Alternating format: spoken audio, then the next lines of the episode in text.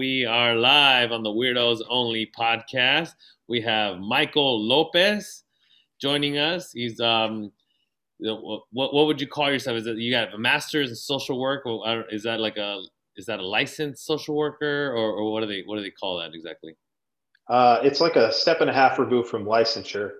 There's actually a whole process to it, but you know, still have the degree and doing some amazing work with it that I feel great about. Is that like you have to do like your hours and stuff like that, and your practicum or? Yeah. So you have to do like your clinical hours. There's a law and ethics test with it as well, and then there's like a final exam to it at the very end. Yeah. So, I mean, a lot of people would give me shit for having terrible intros for people. So they're like, say how long you've known them and stuff about it. I was like, yeah. I was like, I guess. We would just start talking. But I don't even know how. I mean, I would say I would say that I've known you probably since 2010 at this point, at least. Yeah. You know, yeah. I mean, if I had to set a number on it, you know, so that's what, 11 years now? Does it seem like 11 years ago, dude? It seems like a lot longer, but that's probably because a lot of the stuff we did along the way. Oh, maybe that's something else. Just flew on by. Yeah, for sure. No, yeah, I mean that's I think that I mean obviously we're in the same within the fraternity, and that's kind of how we met, right? But I think that like you also have to think about, and not to shit on anybody, but how many other guys were there when we were there? And how many of them we like still talk to. And it's like, some you're like, yeah, we built a bond or whatever, you still talk to here and there. But some are like, wait, what happened to that guy? Like nobody knows what happened to like certain people. Like, where are they?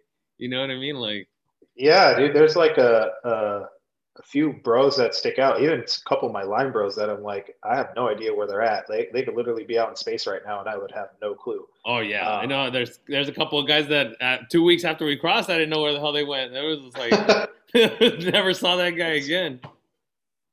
Yeah. We had one like that in our line too. And he just took off and did his thing, and you know, it is what it is, but I hope he's good, you know, wherever he's at. Wish him the best. I always say like, you know, and I talked about it in a couple other episodes about like, there's a lot of guys that join for what they think, you know, and there's a lot of great things that any organization can do for you, but a lot of them just join for that. They don't join to like, oh, I'm going to contribute too. You know what I mean? And I think you've been one of the, you know, I kudos to you, man. I think you've given a lot to the fraternity from as an undergrad, and then, you know, as a graduate as well. Like, you know, once you, in your adult life, you've given a lot of time to the fraternity and given back. And I think, like I said, there's a lot of guys out there that want to take, but then don't really give anything or provide anything. And then you'll see them in the, you know, in the group, like, hey guys, I'm selling this and that, or, you know, I'm friggin', you know, and they're like, who's this guy? Like, I don't know who this guy is, you know? Hey, use my code. Yeah. You know, it's crazy. I honestly didn't know that I would be as involved as I am right now in such a formal way, right? Yeah. I mean, you could have told me I was going to be president of the fraternity, you know, 10 years ago, and I would have laughed at you. National president. Yeah, it's a trip, man. You know, and the thing is, even at a younger age, I never was really formally involved, like as far as holding a role or a position. Yeah. It was mostly just showing up and showing out, right? Like helping people out with things. Definitely showed up for all the fun stuff as well, as you know. But it's just been interesting, you know. And now, to your point, you kind of see the other piece where there's folks who just come out of the woodworks with the craziest stuff, you know, like, oh, I need a lawyer for like my baby mama and this and that. And I'm like, dude, I ain't talked to you for like 10 years. Where have you been at? Let's start there first. Yeah. Yeah, no, and I think, like you said, there's so many guys that did a lot of work.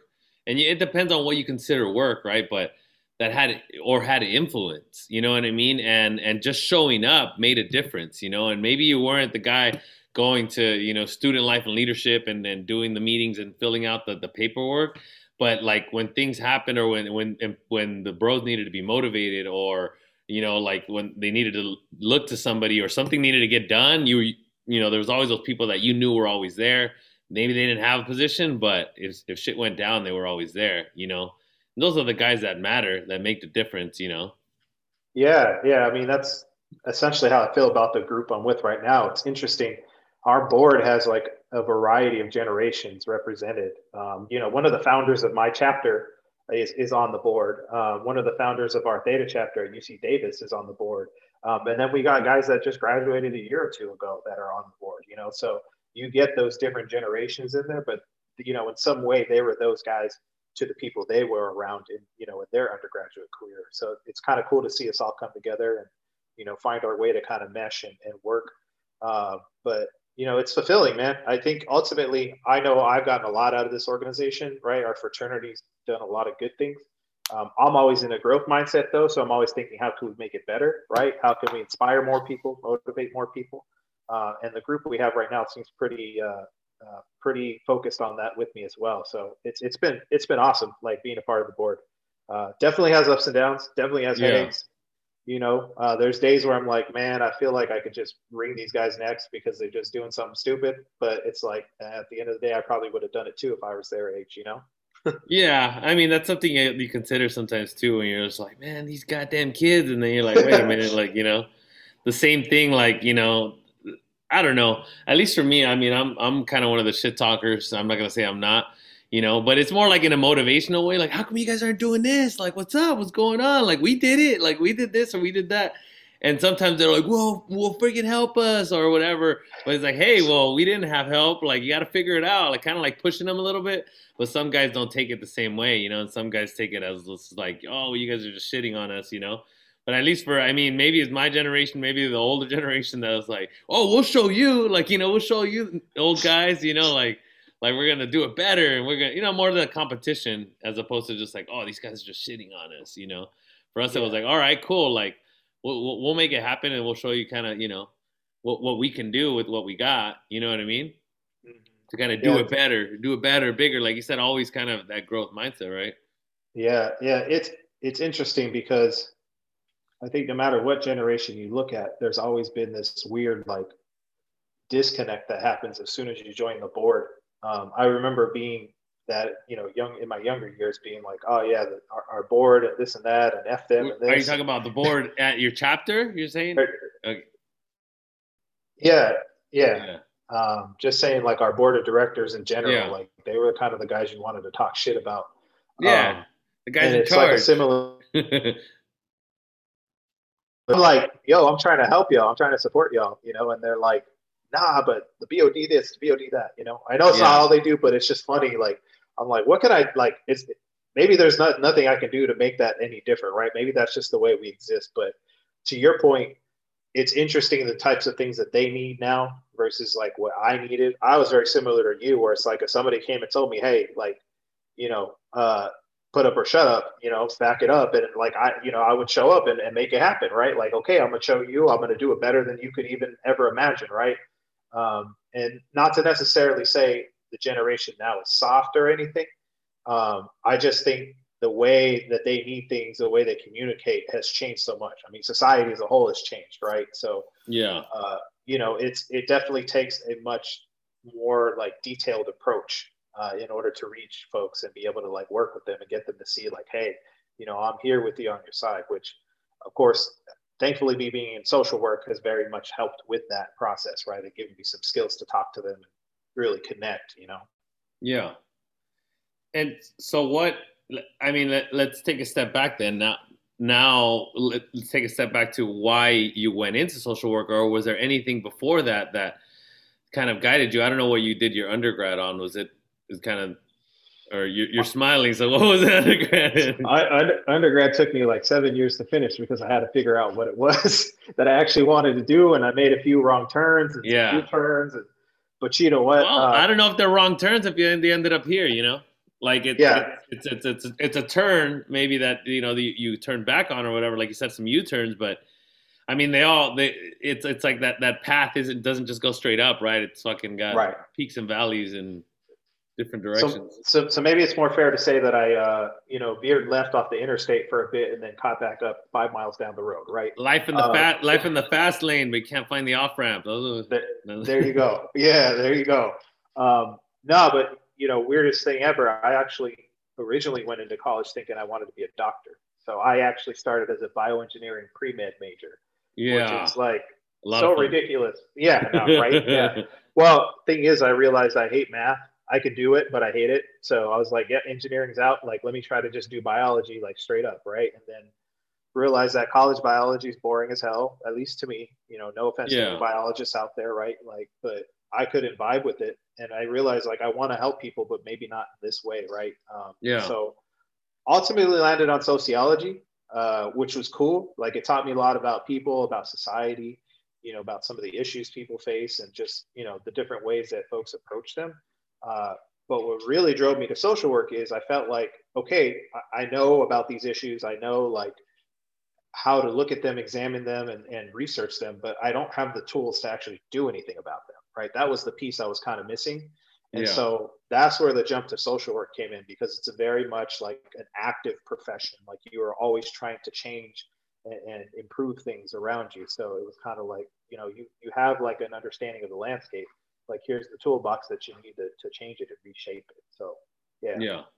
And you felt social work was the way to go. I mean, you could have become a licensed therapist or you know what I mean? Or you could have gone into psychology research. So why social work? I think for me, there's a few things. One, just in doing my research around similar master's programs, you know, like there's MFTs, you know, there's a lot of other practitioners that are in similar fields, right? And definitely no knock against them. I just felt like this degree in particular gave me a little bit more breathing room as to what I wanted to do and how I wanted to help people. I've always been kind of one of those folks who like thinks outside the box and like really tries to get into non-traditional spaces. So like right now, even as a social worker, I'm not like doing clinical social work. Even when I was at school, I wasn't doing the clinical track. I was doing like the macro social work, like, hey, if you don't know exactly what you want to do in social work track, basically. But I work with young people right now in a program that teaches them about computer science and coding. They learn leadership, they learn entrepreneurship. And my job is to make sure they have everything they need to be supported and go through that program with the best possible experience. So I'm doing a lot of social work there, but it's not like I'm sitting in a room with somebody doing therapy, right? Like I never really wanted to do that part. So that's why I like this degree in particular, because it allowed me to have like that flexibility. I wasn't going to be contained to having to be, you know, in a clinical office and just do the clinical work. I could go to a lot of other places, right? Yeah. No, and that's good. Like, and that's why I ask. I mean, it's really, you know, like I feel like you already did it twice. We're like, oh, I don't want to talk shit about them or them, but you're not really, because it's more like, well, this is what fits me, you know what I mean? And then that's why I asked, like, which direction did you want to go, and why did you go in that direction? Because, and also, did you sit in that, you know, and have you, or even now, have you sat in it of why you do it? Because I think that, and I don't know if there's something that they had you explore within grad school or in general. I mean, I'm sure they make you go right to therapy yourself, right? I know that my friend said she was going, and she's like, I have to go, and actually, like, because school makes me go, but she's like, now it's benefiting me and I like it, but it's like they made her go, like, to actually. Yeah. So USC's program doesn't make you. I had a lot of colleagues, like when I was interning, who were from other schools that did. I wish USC did. I will name that. Yeah. I think it's something that's so useful. It's so helpful, even if you're not going for like therapeutic purposes, quote unquote, right? It's just so helpful for like introspection and being able to figure out like who you are, why you are that way, and like how you can kind of move around in the ways you want to. So for me though, like my why in it really has always been like helping people. And I think, you know, tying back to the fraternity from earlier, or even now my work, you know, in social work, those are both rooted in that same thing. It's like, how do I help other folks? It's kind of the way I was just raised, you know, interesting, even though I was raised, my parents have been divorced since I was a baby, basically, but they both kind of had that same mentality with me that like, you always help other people, you know, you try to be good to other people. I think it's a very Latino thing too, to be like very much about community and you know, hey, we help each other out. It's like something as simple as like the quinceañeras, right? It's like, oh, pues la tía va a hacer el menudo, and the tía over there, he has DJ, he has speakers, so he's gonna bring that. Everybody kind of collaborating, you know. Yeah, it's really cool to see it now. Like, I guess in my professional perspective, right? Like, I do the same thing with my colleagues, right? Like we kind of all you know, bring our different pieces to the party, right? And really help support other people. So it's a very communal profession as well. I think that that's a piece that I love too, is that it reminds me of that, right? Like we can be really close and tight knit and really support each other. Anytime I hear somebody in social work, or they hear I'm in social work, they're like, oh, you're a social worker, cool. Like, let's talk, let's figure out what you're doing, right? Like, it's very energetic, and like people are really attracted to each other in the profession. I mean, that's good too, because I think that, you know, there's other professions that are very competitive against, like, you know, like, oh shit, this dude's going to take my clients or whatever. But then it doesn't really help the growth, right? It's just like with this whole coronavirus thing, if doctors couldn't communicate, then, you know, you don't really know what's going on and what are the, you know, what are the findings that they're getting. And it could be the same thing that you're finding, or they're missing the one piece that you're missing. You know what I mean? Like, and that's how you communicate and kind of help each other out, because that's the more you help each other out, the more people that you can help, you know? Yeah. Us being in like a very person-centered field, right? Like, it's in our best benefit to do that. I mean, it's not to say that there aren't some social workers that are kind of petty or try to act elite, right? But for the most part, we're all trying to learn together. We all realize, like, nobody's going to have all the answers, right? Like, be stupid to think you have every single answer when it comes to people, right? Like, you can't figure everybody out. So especially when you're in your 20s or whatever, and you took a couple classes. Like, come on, like, you have to put yourself in other people's shoes. You have to be able to, you know, instead of just saying, oh, well, it's because of this, this, and that, and blah, blah, blah. Like, you know, it's just like, there's so many layers to you know, even some of the simplest concepts in psychology or, you know, stuff like that you have to figure out with people. And I think, like I said, that's why I asked why you did it. And if you've dug into some of those reasons, because I think that let's put it in a simpler term, a lot of codependents go into that field. You know? Yeah, that's it. It's true. I see it a lot too. You have to be in check with yourself constantly to understand, like, okay, am I really focusing on why I'm doing this? Is the why makes sense? Is it not about me, and is it more about the other people, right? When I went into my social work program, I remember, like, my personal statement just listed out, like, pretty much everything you could ever, like, associate with somebody who's a social worker, right? Like, you know, I've had family members who have been involved with, like, gangs. I've had family members who have succumbed to, like, substance abuse, family members who have been sexually abused, right? Folks in and out of the criminal justice system, experienced homelessness, like, everything you can think of, it was on that statement, right? But I really just pulled it all together by saying, look, this isn't really about me. Like, I can use those experiences to help other people, but the fact that I know those experiences exist, they were very real for me. I can only imagine what other folks are going through, right? There's probably hundreds more things that could have happened to me that didn't happen to me, and it's happening to somebody right now. So maybe I can be that one person who helps them, right? And kind of gives them a helping hand and says, hey, you're not alone, right? Like, you have somebody here who can understand some of what you're going through. So, but it's a pitfall early on. Some folks don't do that, look inward, and kind of don't realize, like, I'm actually doing therapy for me as opposed to doing therapy for the other person, you know? Yeah, and I mean that can be an issue too, and not even in the sense of like, oh, well, you're not doing it for them or whatever, but more on like, it's not going to be healthy for you, right? Because you're always going to be chasing that, and you're always going to be like looking for like, okay, how is this, like, okay, this doesn't pertain to me. Like, you're gonna, you know, you're not gonna really dig into something unless it's like, oh, this is for me. Or you also carry shit a lot heavier on yourself, and you know what I mean. Like, you're gonna want to help somebody so bad that, like, you know, and one thing that I talked about in another episode with a friend, we were talking about like cognitive behavioral therapy, and she was saying that she went to, I don't know if you're familiar kind of that kind of, okay. Yeah. So she was saying how, like, basically CBT is very like, it's very like elementary entry point, kind of like talking about your feelings. How do you feel? And you know, how does that feel? And like, oh, are you going to care about that tomorrow? Are you going to, you know, that, those kind of questions. And she was like, I hated it. And why? Because she was kind of beyond it already. She was like, she's like, I have a handle on communicating. I just need to have a handle on what that shit means and putting it together.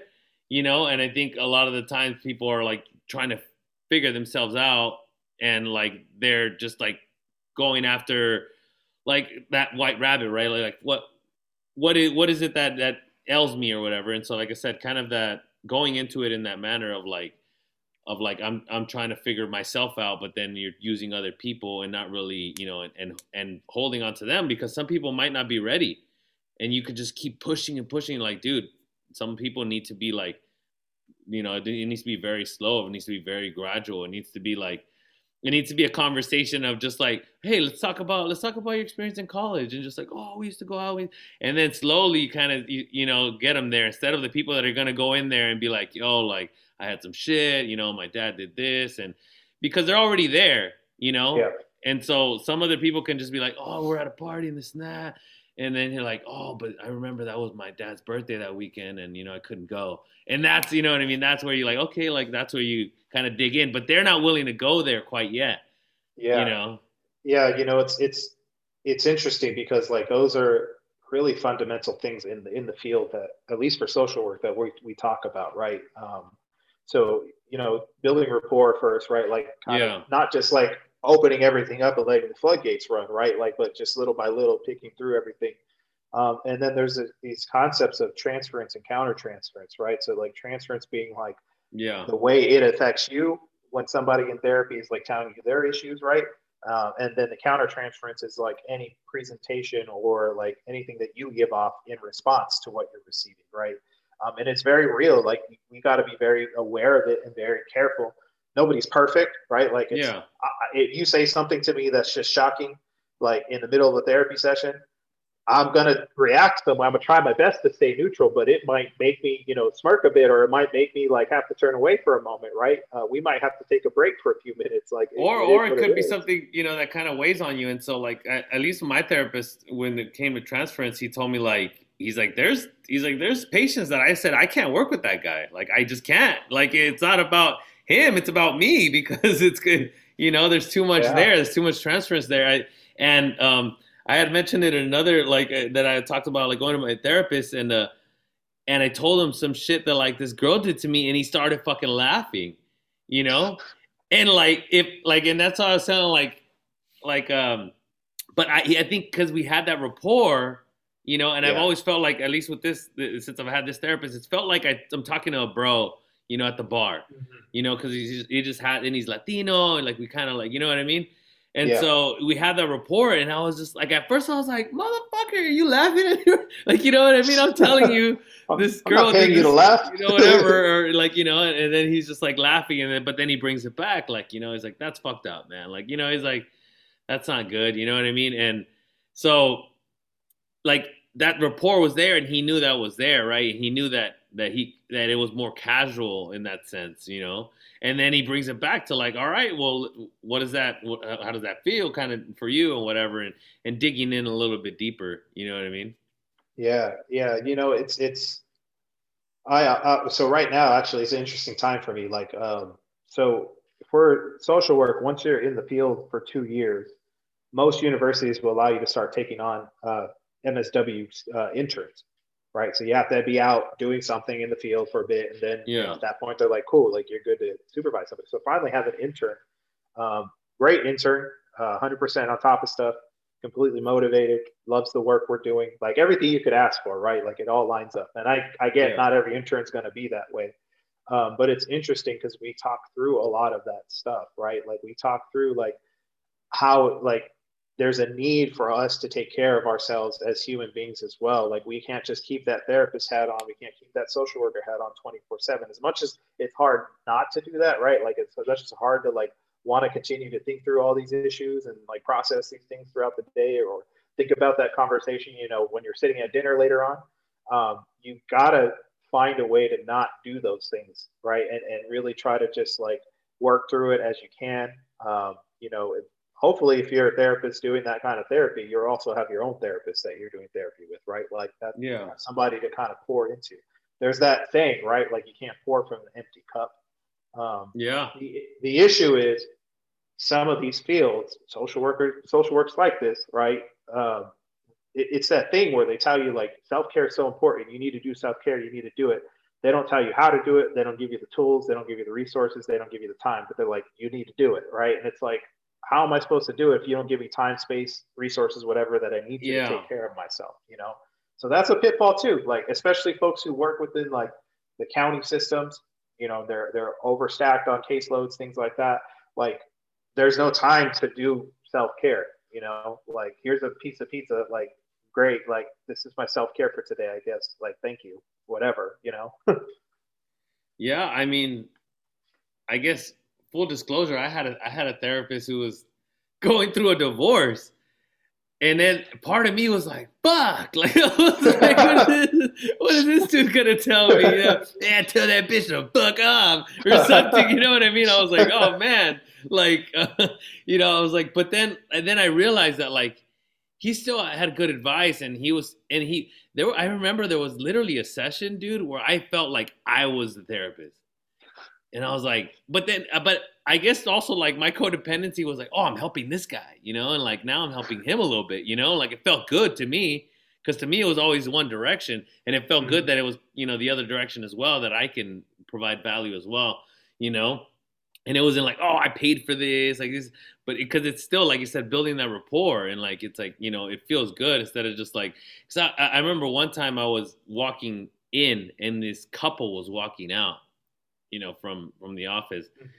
And the dude was just like, he just wanted to talk. And I told him no. And I was like, you saw how I told him, like, I was like, no, we're here for us. And you need to answer our questions. And I was just like, right off. And you could just tell the girl was like, oh my God, like, we literally just left and you don't fucking get it. Like, you know what I mean? It was like, this is the whole reason we're here. He's like, what an idiot, huh? Like, dude, like, you could just tell it. It was like, dude, like, you went in there to get answers, like, you, and you're like, for me, I was like, there's no answers there. The answers are here in your head, and you go there to make sense of them. You know what I mean? And figure out which ones are the right ones, and why you're doing, you know, what things, you know. But it's just so hilarious to me that I was like, oh man, like, this dude like went in there, and you could just tell he was just like just waiting for his opportunity to speak. He wasn't listening, you know. Yeah, you get that a lot, and surprisingly, you can get that even from the therapist's end, right? Like there's some therapists who don't necessarily like, they're always trying to find the answer or solution for you or point you to the end. And I think it's sometimes natural, like as humans, we want like that immediate satisfaction. So we're looking for the solution to the problem right away. Or they get jaded, you know, like throughout the years, they're just kind of like, oh, I've seen this. Yeah. Oh, that's what it is. Textbook right there. Right. And it's like, you got to take the time. You got to spend time with people. You got to get to know them. You really, you know, that rapport building, you really got to know who they are and what's going on in their life. And just because they have all the same exact things going on that the last person did, they're a different person. They're going to react to those things differently. Like that factor alone is different, right? So, but I've seen that too. Like folks that are just like, yeah, like I told them I knew everything, like blah, blah, blah. And it's like, dude, like, what did you get out of this? Like, you weren't even open to listening, right? And that's probably the reason you were here in the first place. Probably the reason why she told you had to come here in the first place, because you don't know how to listen. Yeah, I mean, I know I've had friends that are like, you know, like either creating conflict or like, oh, watch, I'm gonna tell this guy off or I'm gonna make him feel stupid. I'm like, why?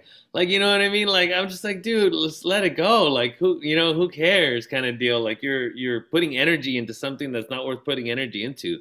You know what I mean? Yeah, I think for me, I've only gotten to that point maybe after like half a 30 pack of beers, and then I'll start being that guy. But like on a normal day, I ain't ever going to be that person. I'm the same way, man. I'm just like, you know what? What's the point, you know? You know what? I wasn't going to bring it up, but you brought it up. So now I got to ask. I mean, because I felt like there was a couple of times when like, oh, that's drunk Mike. Oh, there was a lot of times where, you know, I was drunk Mike. And so, I mean, back then it's just like, oh, fuck, he's crazy. But now, you know, I'm like, okay, so, I mean, not that you have to necessarily go and exactly, it's completely up to you. But I mean, there's obviously something there. Cause I feel like for me, I'm just an elevated asshole from the asshole that I am when I'm sober. I'm not like, you know what I mean? I'm not like Jekyll and Mr. Hyde, you know? Yeah, no, man. I definitely don't mind sharing. I've done a lot of growing over the years and trying to understand that myself, right?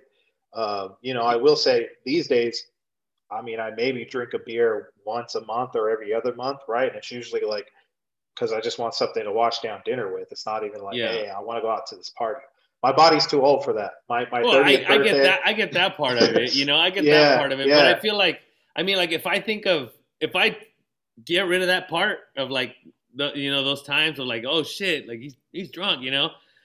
And I just think of you, it's just all like positive shit. You know, it's all like, oh, this dude always had good energy. He was always cool. He's all, you know, never like, just all good shit. But then that also tells me like, why wasn't there ever any like, oh, this dude's like, you know, like, so I feel like there's something, maybe something's boiling up in there that he's like, you're being too nice. Maybe that, I mean, I don't know. You know, I think a part of it was just some of the experiences I had growing up. You know, I had always been like a really quiet and shy person as a kid. Even through high school. I think the first time I ever like actively wanted to participate and talk to like another group of people was when I started wrestling in high school. And that's because like I really enjoyed the sport.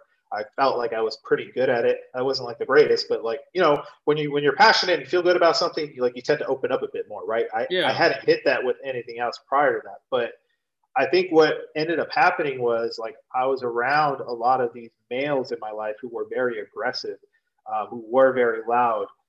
You know, who got mad, who got angry, who fought, you know, like this is my uncles, my cousins, even my older brother to some extent, right? You know, he was dealing with his own slate of things, but like he was a very aggressive person in my life. You know, I was always getting picked on by him. So in some sense, I think it was like my normal nature was to just kind of be like that reserved person and just, you know, try to be positive, you know, try to make sure folks around me felt good. But I think maybe, you know, once you start drinking, some of those doors start opening up, some of those barriers start lifting, right? It was kind of like, well, I want to be the tough guy now, right? I want to be the aggressive guy now. And I really had to talk to myself about that. You know, I had to have some deep conversations and say like, well, why do you feel like you got to do that, right? Like, who you got to prove that to? Like, at this point, you're past all those people. Like, you're doing things bigger and better than some of those other people could ever imagine doing in their lives, right? So what are you trying to prove to them, you know? But yeah, it's a trip, man. I mean, I look back and like, I could laugh about it now, right? Like I can laugh with people who were there and whatnot.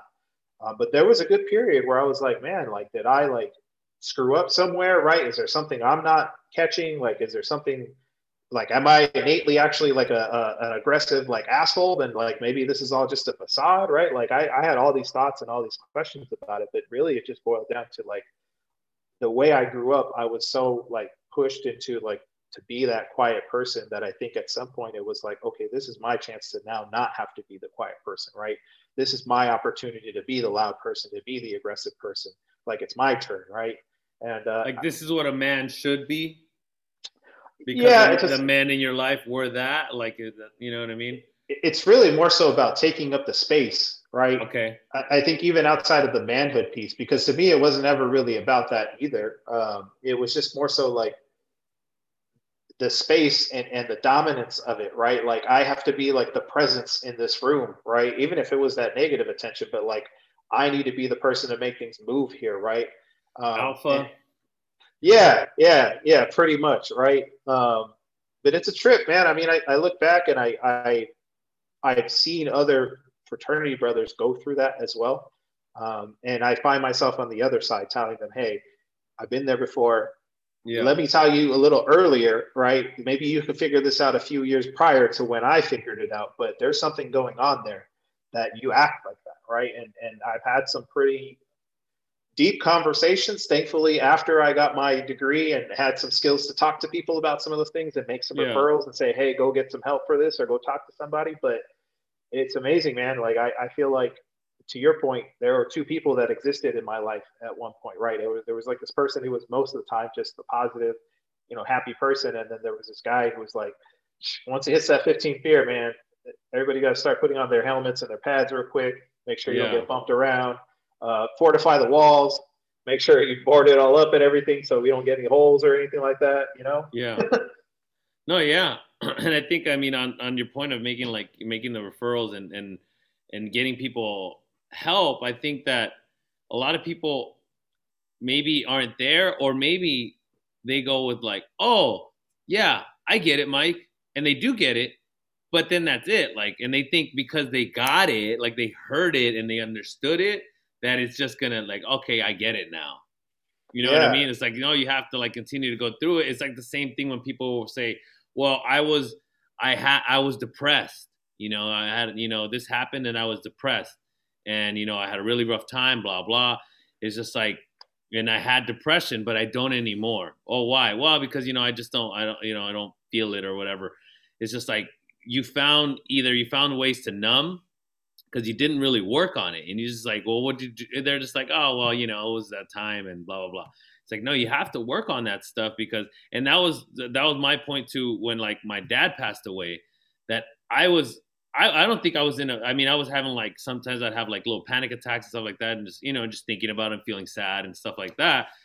But those little things were like, I need to find something to cope with this, and not in an unhealthy way. I can go and get drunk and I can go and do this and that. But I was like, I need to find the tools because I had the foresight to at least be like, I don't want to be that guy.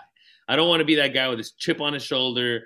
That's like, Like, just like, God, fucking, well, my dad fucking died. Get the fuck out of my face. Like, and just for no reason.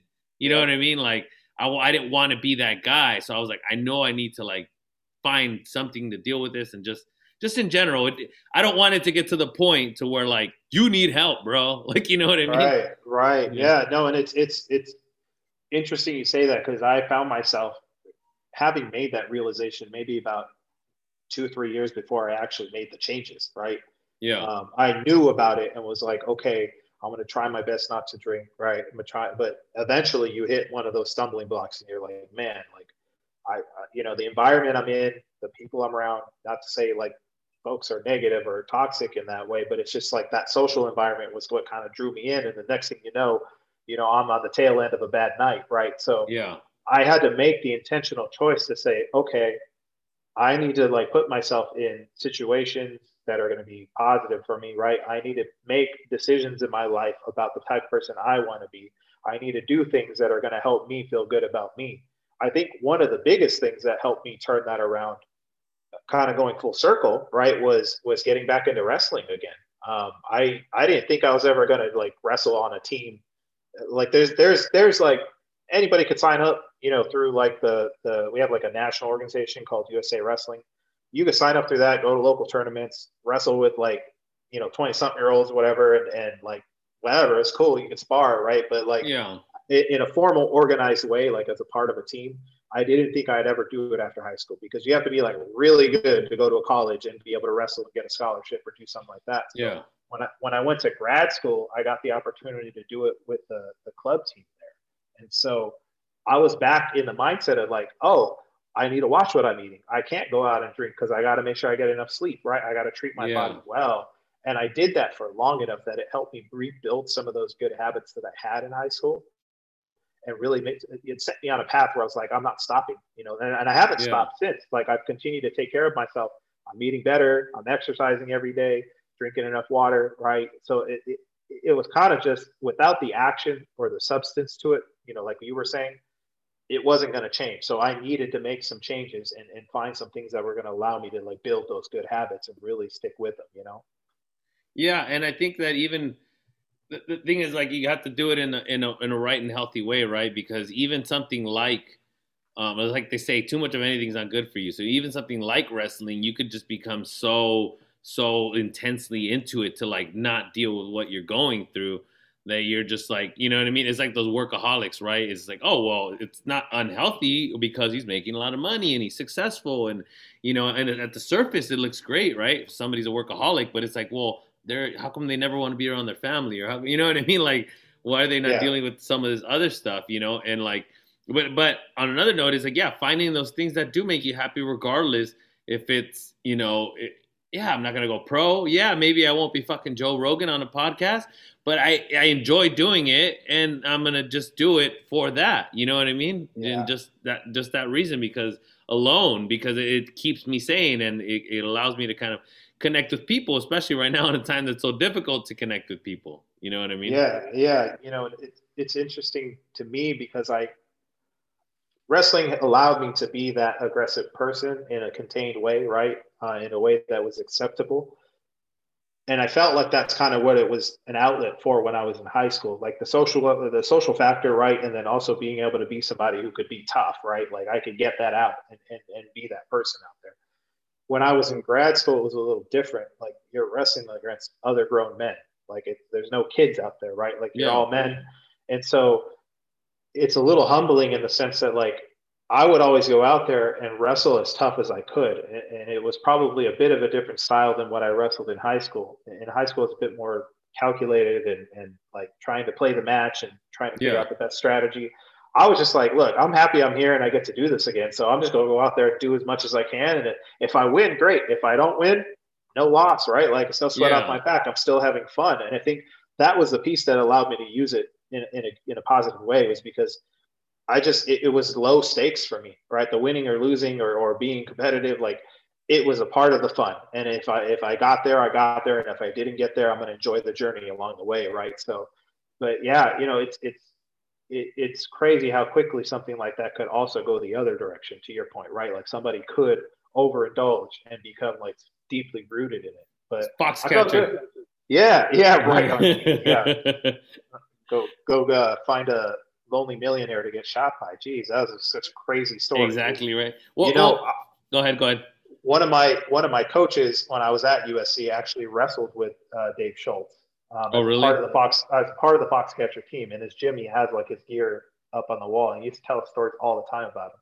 I used to love picking on him. He's an older guy, small dude, but like just built like a boulder. Like hard for me to move him, and he probably weighed about half as much as I did. But I'd always pick on him when we're at tournaments, try to push him around, and then he'd come back up to me when I wasn't paying attention to like shove me out of the way.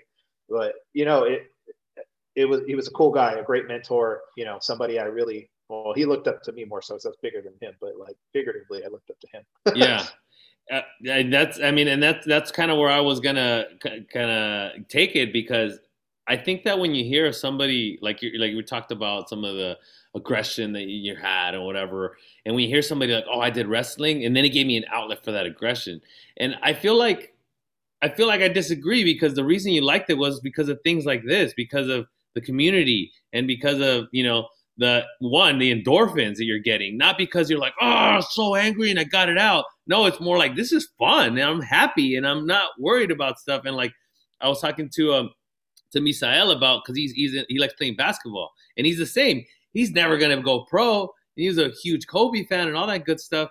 But it's like when you're on the basketball court or when you're wrestling, you're not thinking about your bills. You're not thinking about your girlfriend. You're not thinking about your mom, nothing. You rant.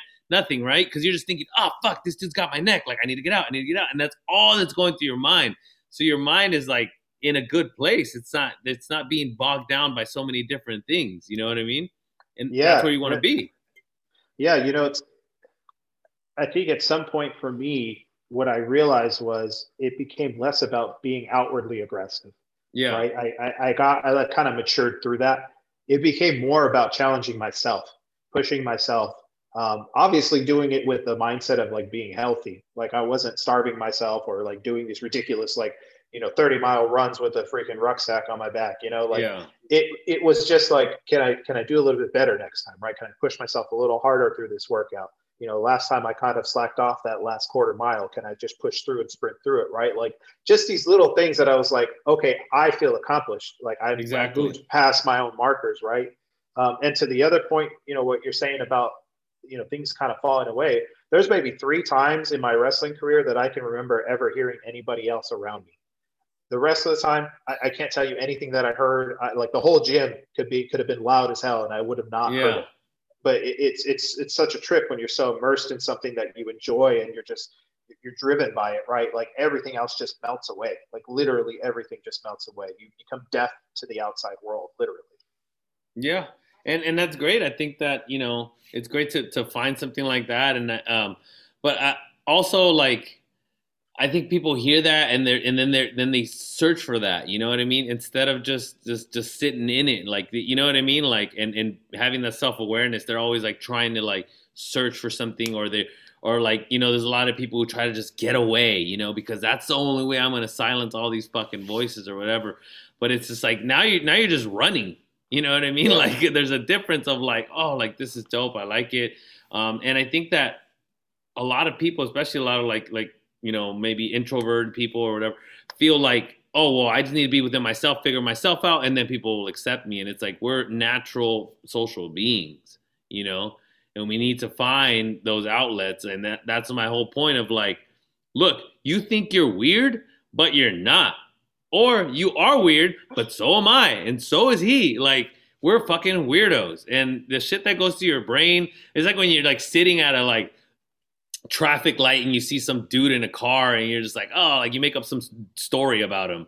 I do that shit all the time. It's like, I wonder what that dude's life is like. It's just some dude, you know what I mean? Or when you're driving and you turn around and you make eye contact, but like you're both driving, you're on the freeway, and for some reason you guys both turn around at the same time. And you're like, oh, that was weird. Well, how do we both just look at each other like a, you know? And so you're, it's like a man. Weird thing, yeah. It's that like those. I'm freaking weird now. Like I just looked at him, like, oh god. Yeah, why did we look at each other? That was weird. Like you're like two lanes over. Like why did we look at each other? You know? Yeah. You know, trip out. It's like, my, is it just me? Is it just me? No, right? It was like my fiance and I probably wouldn't be together if she didn't test my weirdness. To be quite honest, if she wasn't weird herself, we probably wouldn't be where we're at in our relationship. Yeah. So my one of my little bros, the one that I have from UC San Diego, for the fraternity, him and I get along because we're just both fucking weird people. Like straight up, we're weird people, and we just do weird shit all the time. And it's mostly in service of weirding out other people because him and I get it, and we'll just laugh at each other because we're like, you're being a stupid ass, but this shit's funny. Nobody gets it except me and you. So we used to do this thing where he would just make like this like very blank face at folks and just stare at them for like a good like 10, 15 seconds.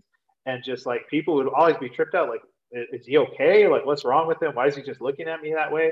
So I started doing it back to him once I caught on, right? But unknowingly started also doing it to other people. Like I just kind of transferred it over and started doing it in my other relationship. What the fuck is this looking at? Yeah. So I did it to my girl like the first couple times we had gone out, and like she's like, honestly, can I tell you something? Like this is like deep into our relationship at this point. She's like, I thought you were so weird. Like, I didn't know if there's something wrong with you. I didn't know if you were going to try to like kidnap me or something, because like you were just like, you kept making this face and just staring at me. But one day she did it back to me, the same thing. And I started laughing, and she's like, that's when I knew I was okay, because I realized you were doing it to be an idiot. You weren't doing it to be like, you're weird, but you weren't doing it because like you had something wrong with you. Right. Yeah. Like it was just because you were trying to like make me uncomfortable to like make me laugh or something. She's like, I feel like if I had never done that, I would have just been like, what the hell's wrong with this guy? What did I get myself into? So because she tested my weirdness and she matched it, we are what we are now. Well, I think it's also like a big self-awareness as well, right? For her, and just to kind of be like, okay, like I know he's not, I know he's into me. I know he's not like tripping. But also communication, right? Because she told you, and there's so many people that are like, "Yo, this is weird. I'm just gonna cut it." You know what I mean? Because they're not willing to like be like, "Okay, what's going on?" Or is he kidding? Oh, you're kidding. Okay, cool. No, they're just kind of like, "Oh my god, like, oh, how do I approach this? Oh my god, like it's putting me in such a difficult position because I don't know what he's thinking or whatever. You don't know what I'm thinking? Fucking ask. Like, you know what I mean? Like it's that simple. Or like, you know, I don't know this and that. I told you. Or, hey, I don't like it when you do this. Okay, cool. Now that you told me, I won't do it. Like, it's just like simple things, right? Or you don't like when I do that, but you know what? That's kind of me. I will work on it. I'll try to do it. But I mean, it's kind of who I am. What's the issue? You know, so you're figuring out people, like you said. And then she could have easily been like, no, that's too weird for me. I don't like that. Like, you know what I mean? And like, she could just not got it and left. And potentially lost something that's, you know, really good, you know? Yeah. You know, it's funny you say it, because it's just like, I can't tell you it solves everything, because we've still had our share of disagreements, arguments. We've gotten upset, right? Yeah, definitely. But by far, I could tell you far and away, it feels way different than any other conversation I've had with any of the other relationships I've been in, because of that, because we usually will tell each other like, hey, this is how you came off. Right. This is the way I received that. This is how I felt because of it. This is what I need to happen. Right. Yeah. Like we're both very good about you having that empathy instead of just always being in your own. You know what I mean? Yeah. I mean, there's a couple of times where I've kind of gotten like, you know, man, I'm taking this personal, but I mean, no sooner than maybe a couple hours pass by, and I'm like, man, maybe I took that a bit too personal. Maybe that's not about me. Maybe that's just something that like I can work on, right? Like, or that we can figure out together. Like, it's always, that's the part that really works for us. It's just, how do we make this less about like, I need this, you need this, but like, how do we work together to make that happen, right? Like, how do we collaborate here? Well, collaboration and reciprocity as well, right? Because it's like, if it's always like, if you're the one always having to make the changes, you're the one always having to reach out, you're the one always having to communicate. And yes, once you do, then she does. But then like, you know, it's like for you to be considered as well. I saw something today that was like a, and it's not one of those cheesy, like I did this and, you know, like the woman wanted to like buy something, comb for her hair. That's what it said, I think. I forgot where I read it. And it said a comb for her hair. And then, and he was gonna buy, he had a watch that didn't have a wristband, and he was like, oh, I was gonna buy, you know, a wristband for my watch, you know, but I don't have enough money. And so he was like, you know what? Like, I'm gonna go sell. He goes and sells the watch, right? So he could buy her a comb. But then the woman goes and sells her hair so she could buy, you know, bands for his watch. Or I don't know how much the hair is going for, but the whole point was the right reciprocity, right? It wasn't like, oh yeah, go sacrifice for me. No, at that point he was like, oh shit, you need something. Well, I kind of needed a comb, but then you need your thing for your watch. So then she went out to try to figure it out for him, and he went out to figure it out for her, which is like shows that like, hey, we both care. It wasn't just like, well, go figure it out because I need a comb, you know? Yeah, yeah, and I'll tell you, it's by no means easy work to do. Once you get in the gel of it, it gets easier because you get in a good rhythm. But I mean, you got to imagine folks are carrying stuff from their past with them, right? Things they grew up with, their previous relationships. And it's hard for some people to be like that. You don't know when those things are going to be triggered too. Yeah. Yeah. You know, and some people, like, it's very easy to be defensive and put up walls and say like, oh, like they upset me. Like, I'm not going to talk to them. Right. We've had to get to a space where we're like, look, I love you and I care about you. And you may not be ready to talk to me right now, but I'm here when you're ready to work on this. Let's do this together, right? Like, it's that genuineness as well, and not about like, well, I need you to fix this for me, right? Like, it's like, no, let's work on this for us, right? Like, let's set ourselves up for success here, because it's not going to do you or me any good to just be like me all the time, right? Like, that ain't going to help anybody here, you know? Yeah, no, definitely. I think that, you know, what I always say is like considering others, but at the same time being aware of your needs too. You know what I mean? And setting those, I mean, the what I think I have a problem with, or whatever it may be, whatever you want to call it, is boundaries, right? It's setting those boundaries, you know. And I think that it's a very simplified word. That's why I don't like it. Because it's like, well, set your boundaries, because then it feels like, oh, like this is how far I'm gonna go. But it's also like, hey, like I know that I know myself enough, and I'm working on myself, and I took enough time to know that this is coming from a good place of like, hey, this isn't going to work for me, you know, like of certain things, you know, like basically one of my therapists had said, like, set your, like, you know, especially from a relationship, like what are your non-negotiables and what are your like preferences, right? If it's like, oh, I prefer girls with long hair, you know, is it going to be a deal breaker? No, but I do like girls that have long hair or whatever it may be. You know what I mean? But then your non-negotiables are like, I don't want to be cheated on, like, or you know what I mean, or I don't want to be disrespected, you know, kind of deal. Like those are things that are very much, if she disrespects me, I'm gone. Like, I'm not going to be like, oh, well, short hair, you know, but she has long hair like that. I like long hair, but she disrespects me all the time. Like, oh, but she has great boobs. Yeah. It's like, no, it's like, dude, boobs is preference. Like respect is way before boobs, you know what I mean? Or whatever it may be. Like, yeah. And then I feel like in a lot of ways, that's where I was.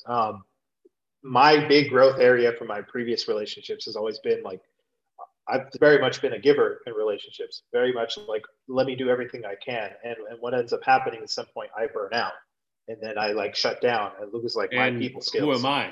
You're right. And it's tough at that point, right? Things just get worse and worse the more that you grind on, right? But I've been very good and mindful with this relationship to be like, hey, I'm going to also tell you the things that I need, right? As my partner, like for us to work together, like I need your support. Like I'm going to be vulnerable with you for a second and let you know, like, this bothered me, right? Or like, I need this, or like, you know, I like this you know, this is my preference here, right? Even if it's a preference, but just making it clear. I think that is probably such an important skill, just as much as having like the ability to reciprocate, right? Like those are two things. If you put them together, like it's going to get you very far, right? And did you feel guilty, like the initial time when you're like, I'm setting what I want, or worried that you're like, fuck, if I tell her what I want, she might leave?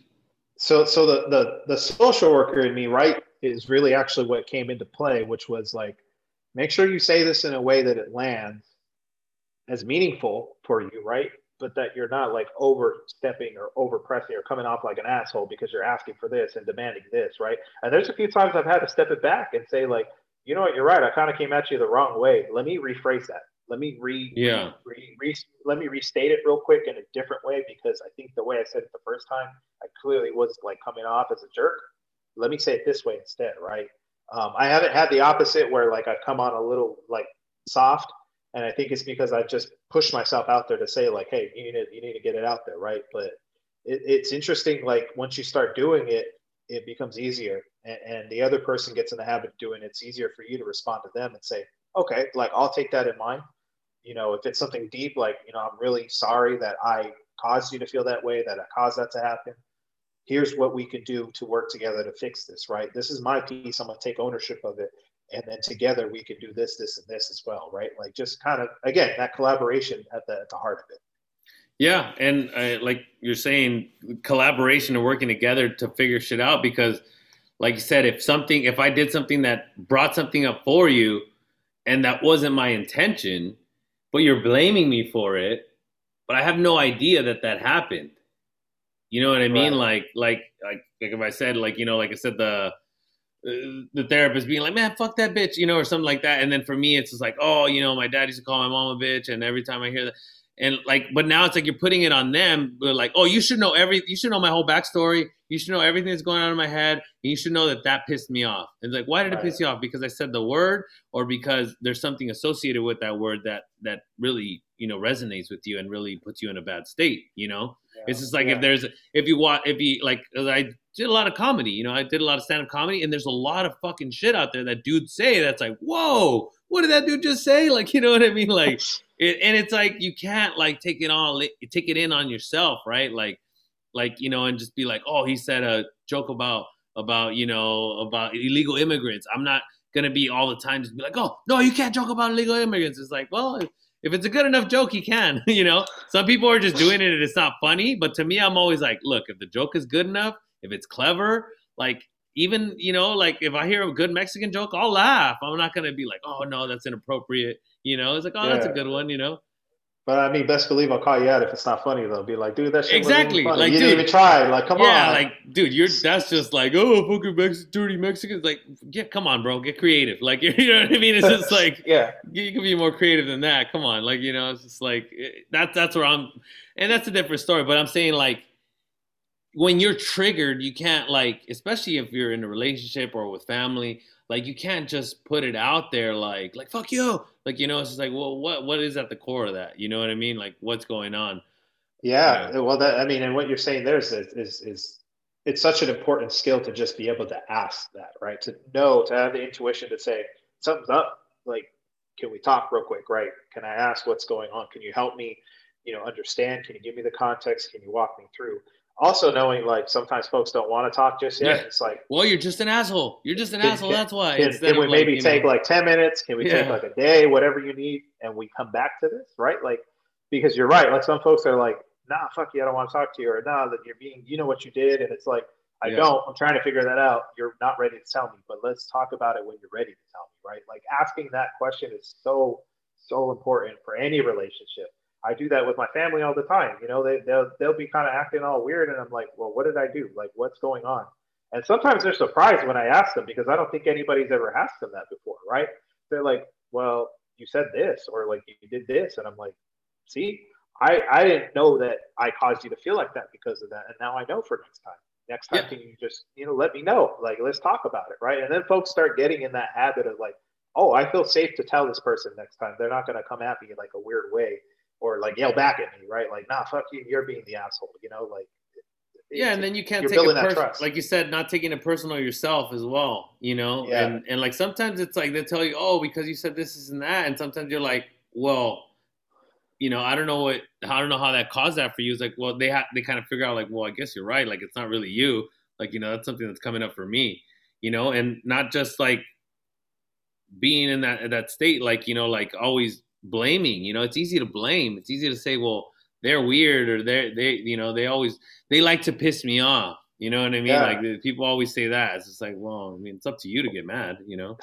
It's that sense of empathy as well. Right. And that's why I really, I don't take it personal a good portion of the time. Right. I mean, I'm human. It still happens to me, but like, it's really having that empathy. Right. And just understanding like something in this person's experience causes them to react that way. Like that's truth. That's reality for them. I can't question that. Right. And yeah. I can't take that in personally either. Right.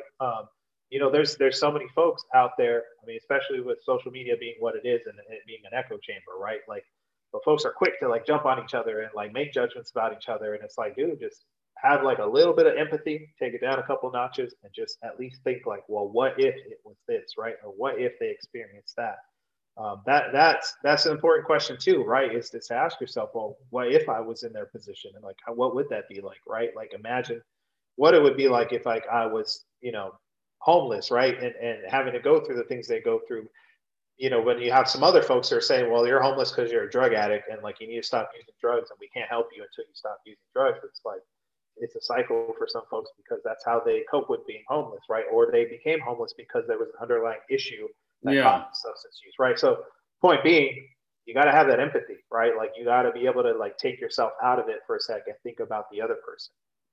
Yeah, and I think on the other side of that is, because I mentioned like the boundaries, right? Of like, look, there's only so much that I could do, and you know, whether it be in a relationship with a love, you know, with your girlfriend or whatever, or like a family member, it's just like, look, I can only bring 50% to the table, and obviously, like you get pushback, and like at least for me, sometimes I go into that 60, 75 or whatever, like you had mentioned.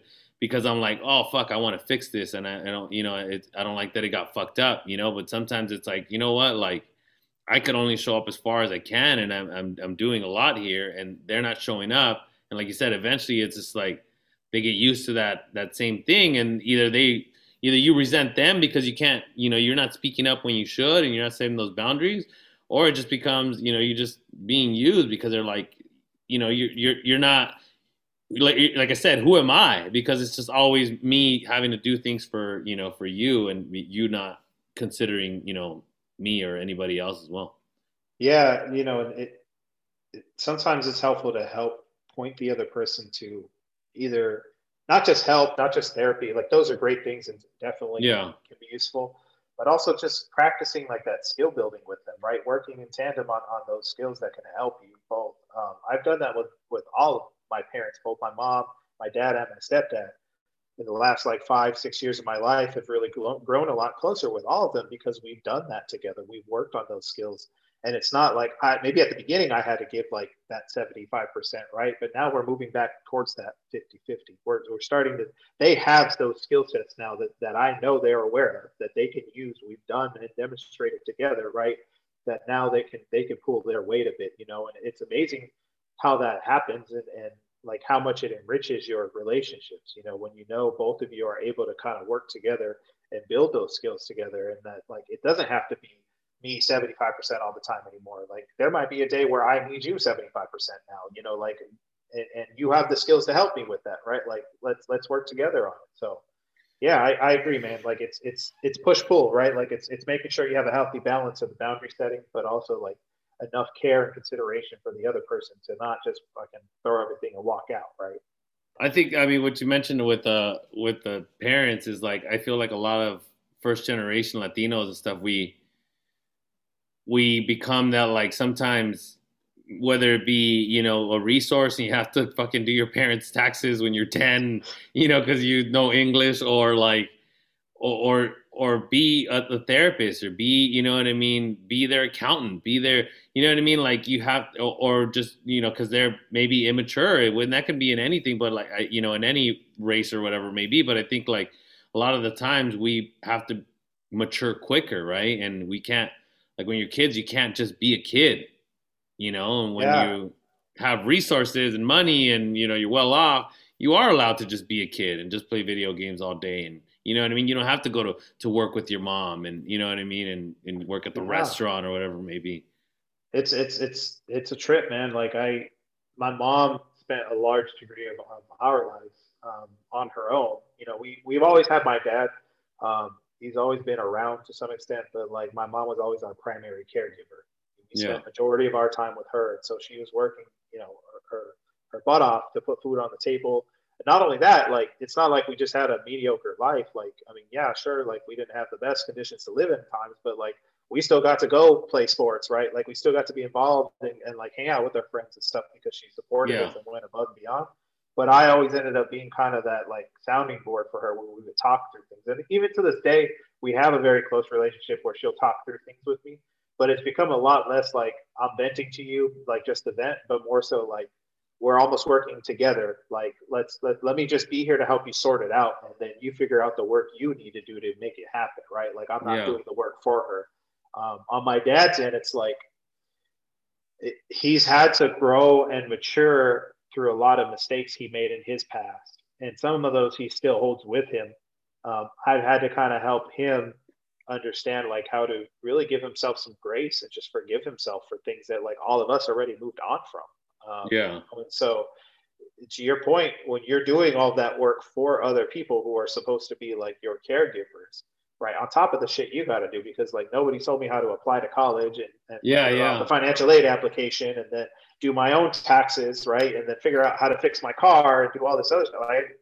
Nobody told me those things. I had to figure those things out on top of then going back to teach my parents how to undo some of the traumas they went through so that they could be better people also, right? Like, there's a lot of layers to that shit, dude. Like, there definitely is. And then you find it difficult when you jump in a relationship to trust people, right? Because you're so used to doing all this shit on your own and nobody was ever there for you. And you're like, don't let them fuck it up. Like, don't, you know, or they put that like stigma of like, you know, hey, people are always going to try to fuck you over. Like, you know, just do shit for yourself and you don't need anybody. You don't fucking need this. You don't need that. Like, just go do your own thing instead of like, no, like if there's a community, then there's a lot of people out there who are genuinely just going to help. You know what I mean? They will give you advice and they will give you resources without asking anything in return. And that's how we have to kind of, you know, act in that way. It's to say, hey, I'm willing to help.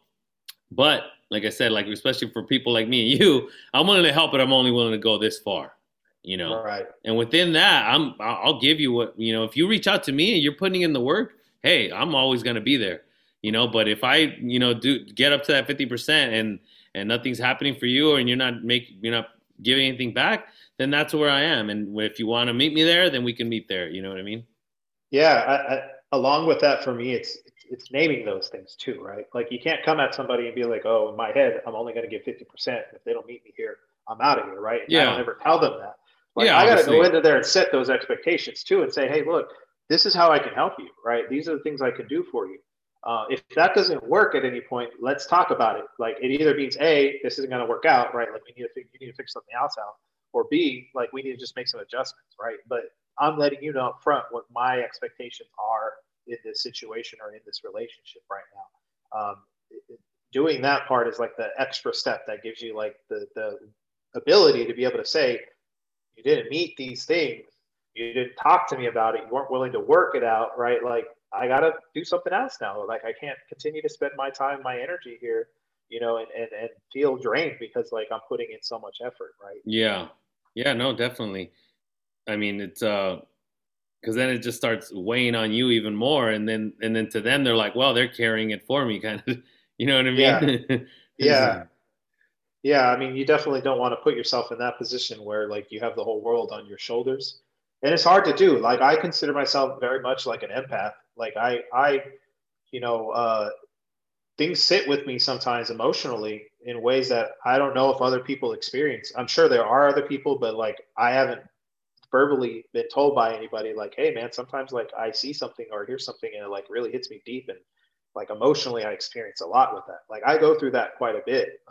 Not just in the negative sense, but even I think it's because you also go through it, right? And a lot of people, that's the misconception, right? When you see like an avoidant or like somebody who's more like, you know, vocal and like anxious and outwardly anxious, you know, because you think, well, the avoidant doesn't have any feelings. And it's like, oh, they fucking do. There's a lot there. They're just not putting it out there, and it's just festering, or they're compartmentalizing it. You know what I mean? And the anxious person sometimes is kind of, you know, there's too much going on and they're trying to make sense of it. And so if you get to the point to where like, okay, now you're getting to a point to where like, I'm making sense of it and I'm more secure in my thoughts, I'm more self-aware, then that's where you want to be, right? Because, you know, like I said, you see them and then you always see, oh, they're so strong, they're not feeling anything. And sometimes they're the weakest one in the room because they're just, everything's just eating them up. You know what I mean? Yeah. Yeah. It's, you know, like anything, there's a balance, you know, to your point earlier in saying that too much of something could also be bad. So like, it's just really checking in with yourself and knowing like, it's okay to process through those feelings. Right.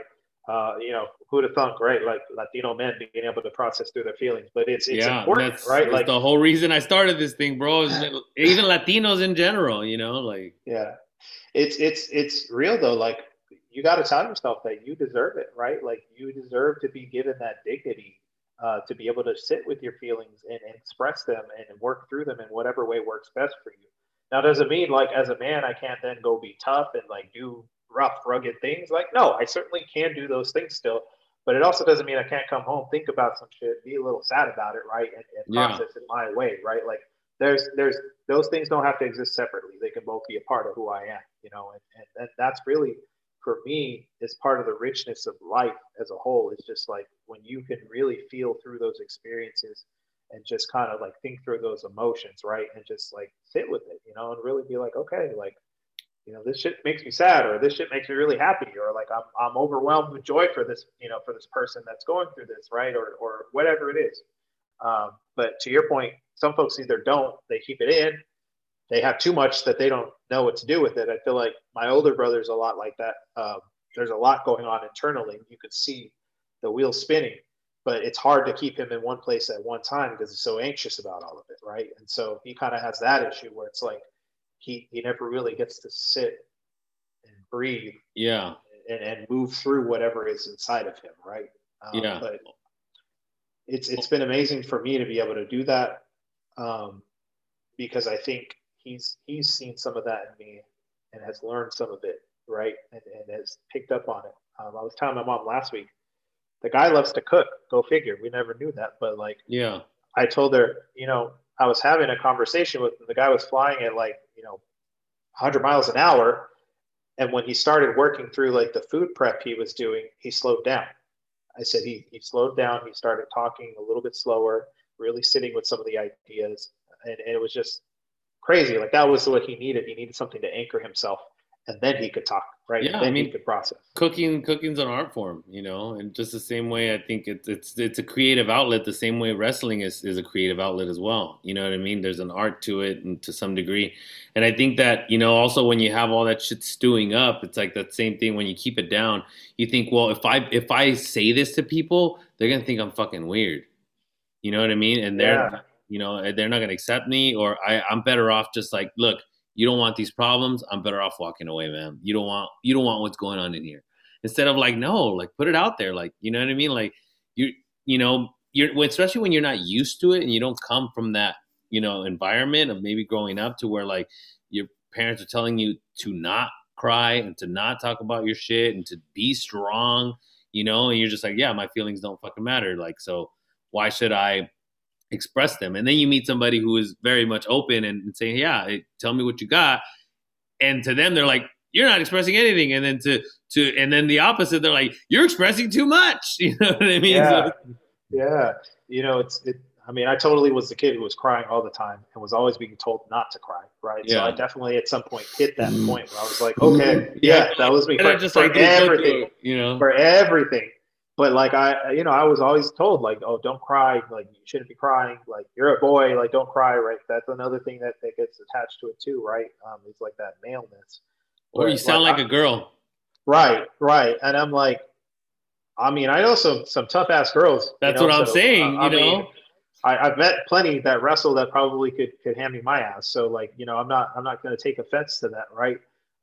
And also just being comfortable with myself. I think I've learned so much about like the world existing on such a wide spectrum. Like, there's not so many binary things the way that I thought about when I was a kid or when I was a young adult. Like, there's so many, there's such a spectrum to almost every facet of life now that it's like, you got to be okay with who you are, right? Like, you got to be comfortable with, like, you're not going to fit a certain mold or fit like this or that. Like, don't let other people put that on you, right? Like, yeah, be cool with who you are. And to your point, like, it's okay if it part of you feels weird. Everybody else is probably doing some weird shit you don't know about either, right? In their car, at home, whatever, right? Like, it's funny as shit. Like, every time I think about that, my youngest brother, when he was a kid, funny as shit, like, we don't even know why to this day. He doesn't remember doing it, or at least he says, but yeah. Like, we would ask him why he would do it, and he, like, never gave us an answer. But, like, he used to go and stand in front of the mirror and, like, not just check himself out, but, like, he would make weird faces at himself, like, stretch his face in weird ways for, like, literally, like, 30 minutes to an hour at a time. Like, it wasn't even just a quick pass by, like, oh, I'm, like, checking my face out, like, real, like, he would stand there and, like, be entertained, like, doing that to himself. And we would ask him, we're like, maybe he's just weird, maybe he's just, like, it's his thing, right? And so, like, at some point I was just like, you know, I'm not even going to call attention to it anymore. I mean, I sure snuck up on him and scared his ass a few times, but that was just because it was funny. But, like, I never, like, at some point I just stopped saying, like, oh, what are you doing? Like, I was just like, whatever, like, let him be weird then, you know, like, don't be down for it, you know. And to me it sounds stupid, but, like, it was almost inspiring in a way, because it's just like, I mean, if he could do weird shit like that, like, why can't I do weird shit, right? Like, within reason. I mean, I'm not going to do something crazy, right? Like, that's off the edge. But, like, we all got our little quirks, right? And I think that's ultimately what makes us fun. Like, that's what makes us unique. You know, if we don't embrace those things, then you're always going to keep running from who you truly are, you know? Yeah.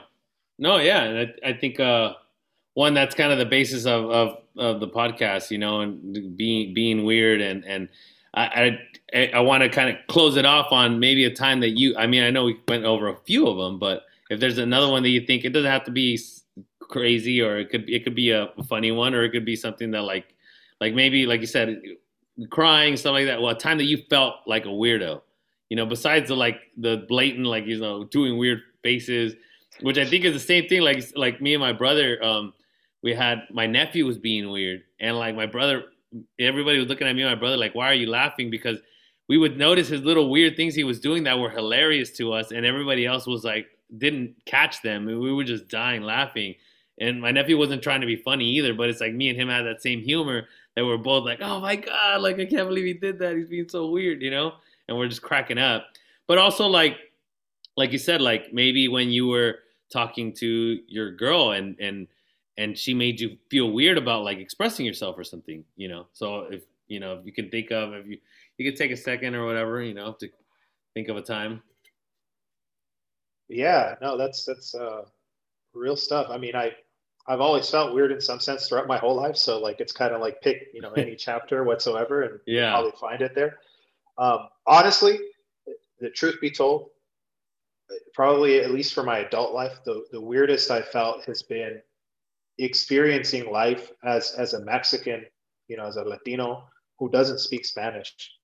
Everybody looks at me so, like, if someone comes up to me and asks me in Spanish and I speak Spanish and I tell them no, and they look at me like, what the fuck, dude? Like, what's wrong with you? You know, like, they give me like a look like, are you sure you don't speak Spanish? Because you look like you do, you know? Yeah. And I'm like, well, I know on the outside, but, like, inside here, it doesn't, like, I can understand you, but I can't speak you back. And it's been funny as hell, because our fraternity, being like a Latino interest fraternity, like, majority of the brothers speak Spanish. They're all very well, like, embedded in their own cultures. And so a lot of shit that they would tell me or, like, share with me, I'm like, I don't know what the fuck that is, dude. You got to explain that to me. Or they'll say something in Spanish and it's like slang, and I'm like, I have no idea what the fuck's going on. I'm just going to laugh too, because everybody else is fucking laughing.